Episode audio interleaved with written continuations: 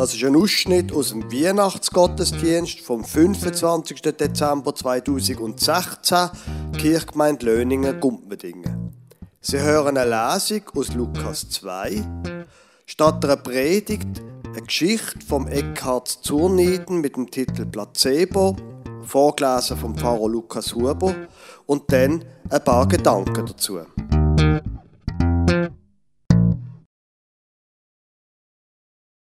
Ich möchte Ihnen einen Text vorlesen aus dem Lukas Kapitel 2, Vers 8 bis 20. Und es waren Hirten in derselben Gegend auf dem Felde bei den Hürden, die hüteten des Nachts ihre Herde. Und der Engel des Herrn trat zu ihnen, und die Klarheit des Herrn leuchtete um sie und sie fürchteten sich sehr. Und der Engel sprach zu ihnen, fürchtet euch nicht, siehe, ich verkündige euch große Freude, die allem Volk widerfahren wird. Denn euch ist heute der Heiland geboren, welcher ist Christus der Herr in der Stadt Davids. Und das habt zum Zeichen, Ihr werdet finden das Kind in Windeln gewickelt und in einer Krippe liegen.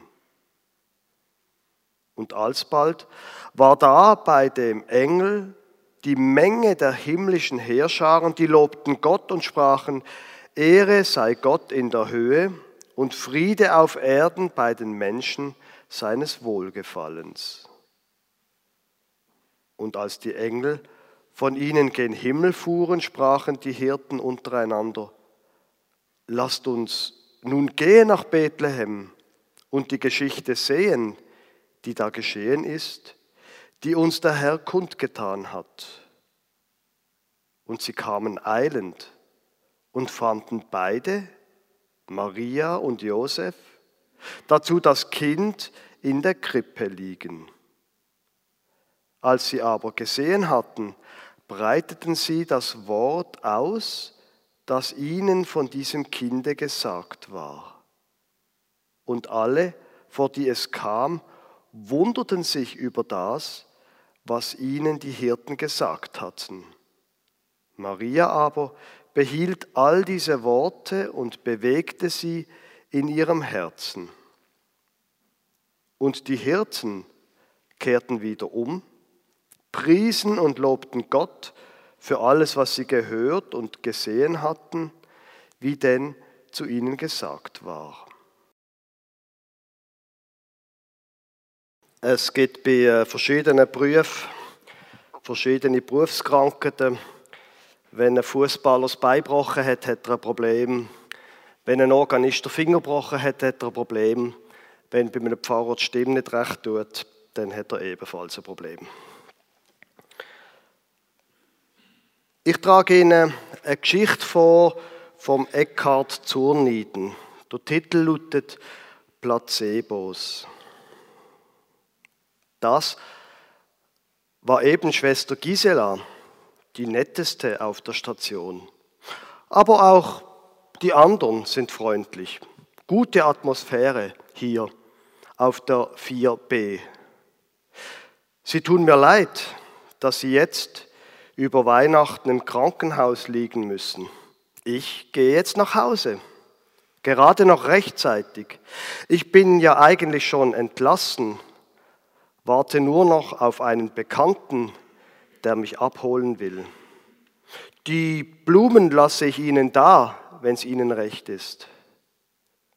Sie haben es gut, dass Sie am Fenster liegen können. Da hätte ich auch lieber gelegen. Aber als ich kam, war das schon besetzt oder belegt, sollte ich vielleicht besser sagen. Da musste ich in das Bett an der Tür. Aber ich gönne es ihm. Ich meine, jetzt im Nachhinein gönne ich es ihm, dass er das schönere Bett hatte. Denn wenn er nicht gewesen wäre, läge ich jetzt vielleicht noch da. Bestimmt über Weihnachten hinaus. Ja, da gucken Sie erstaunt, wie? ein Krankenhaus voller Ärzte und Schwestern und ein Mitpatient muss mir helfen, dass ich gesund werde. Das ist eine längere Geschichte, aber wenn Sie sie hören wollen, mein Bekannter kommt erst gegen eins, halb zwei. Also, das fing so an, dass er mich fragte, ob er sein Radio anschalten dürfe oder ob mich das störe. Nee, sage ich, stört mich nicht, aber es gibt doch Kopfhörer. Geht nicht, sagt er. Der Sender, den ich hören will, kommt nicht über die Hausleitung, ein christlicher Sender. Ach so, sage ich, von mir aus, wenn Sie es nicht zu laut machen. Naja, da hat er eben gehört, jeden Tag, morgens und abends, manchmal auch tagsüber. Er hat es leise eingestellt, das muss ich zugeben, aber ich habe doch das eine oder andere mitgekriegt. Mit meiner Krankheit ist es nicht besser geworden. Sie haben mir so Tabletten gegeben, aber ich war sicher, die wissen nicht richtig, was mir fehlt und geben mir Placebos. Wissen Sie, was Placebos sind? Wirkungslose Pillen aus Mehl oder Kartoffelstärke oder sowas. Das heißt, wirkungslos sind sie oft nicht, weil die Leute glauben, sie nehmen richtige Medizin.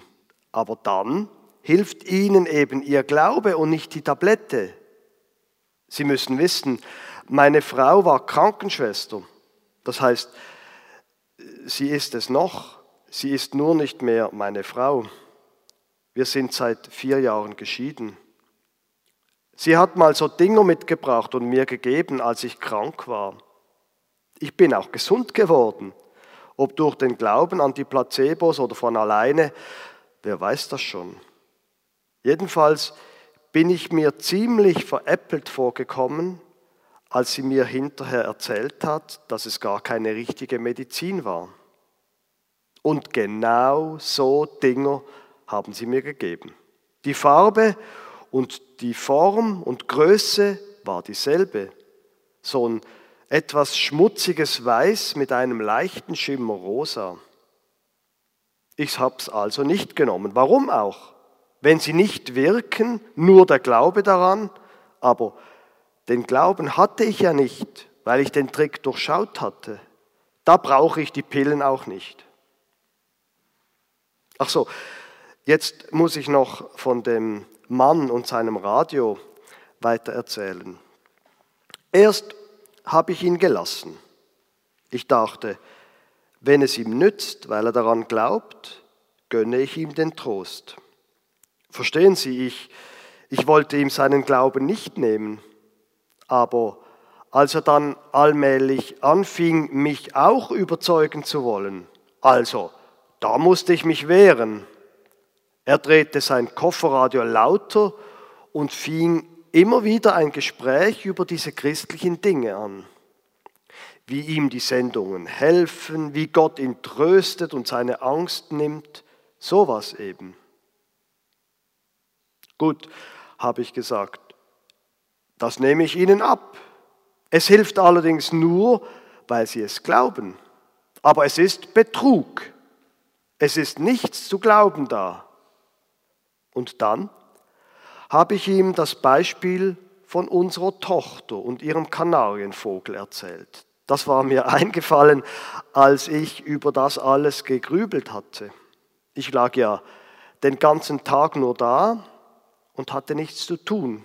Da grübelt man eben. Das war so. Unsere Tochter wollte immer ein Tier haben, aber weil wir zur Miete wohnten, kam kein Hund in Frage. Schließlich kriegte sie einen Kanarienvogel. Der hieß Fifi. Aber wie das bei Kindern so ist, Sie hat sich nicht richtig um das, um das Tier gekümmert. Meine Frau hat sie ermahnt, mehr mit ihm zu reden. Da hatte das Mädchen eine Idee. Sie hat eine Kassette besprochen. Ihre Mutter sollte die immer abspielen, wenn sie in der Schule war. Ich habe die mal zufällig gehört. Das ging ungefähr so. Mein lieber Fifi, musst dich nicht einsam fühlen. Ich bin ja bei dir. Gutes Fifilein. Ich habe zu ihr gesagt, das ist Betrug. Du belügst deinen Vogel. Du sagst, ich bin bei dir, aber in Wirklichkeit ist das nur ein Tonband. Du bist weit weg. Mach doch nichts, sagte meine Tochter. Hauptsache, Fifi hört meine Stimme und glaubt, dass ich da bin. Das tröstet ihn dann.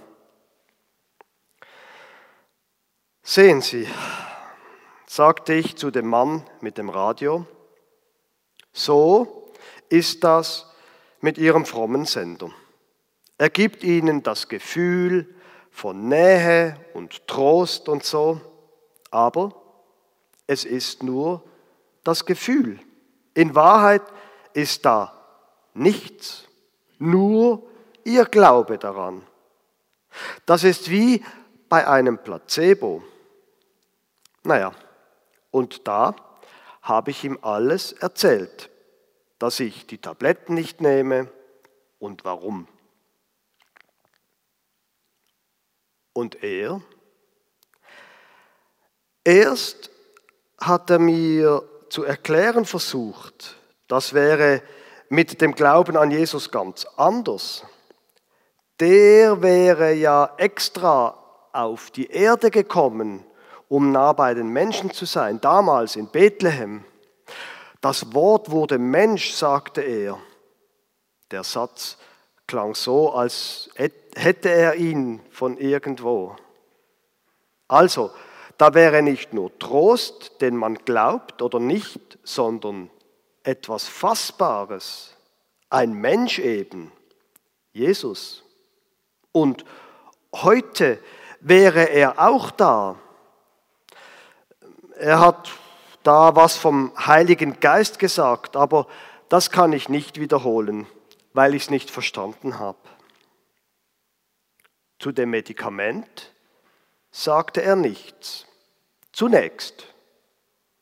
Aber bei der Visite, sie standen alle ums Bett, der Professor, der Oberarzt, der Stationsarzt und zwei Schwestern. Und sie überlegten, warum es mir nur immer schlechter ging statt besser. Da sagt dieser Kerl laut, wie kann es denn auch besser werden, wenn er die Medizin gar nicht nimmt? Ich hätte ihn erwürgen können. Es gab ein Riesentheater. Ich musste erklären, warum ich, naja, Sie können sich sicher denken, zwei Tage habe ich kein Wort mit meinem Bettnachbarn geredet. So böse war ich auf ihn. Aber ich habe dann die Tabletten genommen. Ich musste. Schwester Gisela ist neben meinem Bett stehen geblieben und hat zugeguckt. Und siehe da, ich fühlte mich besser. Als es dann immer weiter aufwärts ging, blieb mir nichts anderes übrig, als zuzugeben, dass die Tabletten wohl doch ein wirksames Mittel enthielten. Und zweitens, dass mein Nachbar gut daran getan hatte, den Ärzten mein Geheimnis zu verraten. Und drittens, dass ich ein Blödmann gewesen war. Sehen Sie, deshalb sagte ich, er war an meiner Heilung beteiligt. Wir haben uns nachher gut verstanden. Ich habe mich sogar bei ihm bedankt.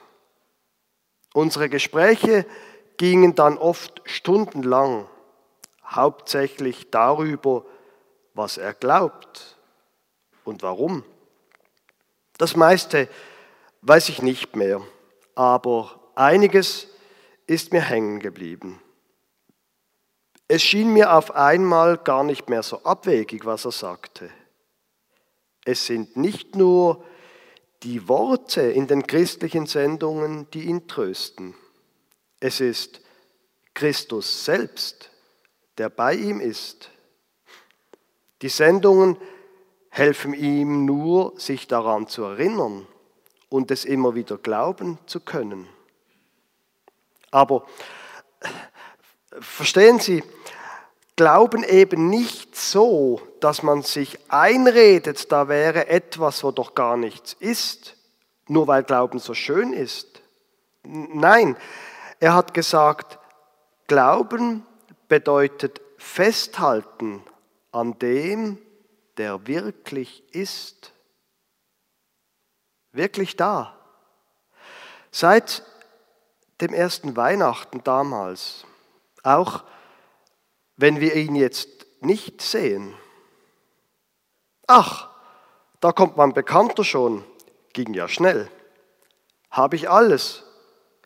Köfferchen, Bademantel. Mhm. Übrigens, mein Mitpatient hat mich eingeladen, bei ihm zu Hause Weihnachten zu feiern. Ich bin ja sonst alleine. Finde ich richtig nett von ihm. Wir gehen zusammen in einen Gottesdienst und feiern dann in seiner Familie. Ich freue mich darauf. Hm. Tut mir leid, dass Sie nun über die Feiertage hier liegen müssen. Ja, also dann, leben Sie wohl und gute Besserung und frohe Weihnachten. Liebe Gemeinde, manche Wunder, die sind durchaus erklärbar. Und gleich bleiben sie Wunder. Man hat sich irgendwie im Leben eingerichtet, man hat seine Erfahrungen gemacht, man ist auch vom Leben verletzt worden. Und dann passiert etwas, wo so, wie man sich eingerichtet hat, irgendwie durchbricht und plötzlich passiert ein Wunder. Weihnachten kann so etwas sein. Nicht etwa, dass auf wundersame Arten Geschenke entstehen. Wir wissen, wie viel Arbeit das Weihnachten und Geschenke sind.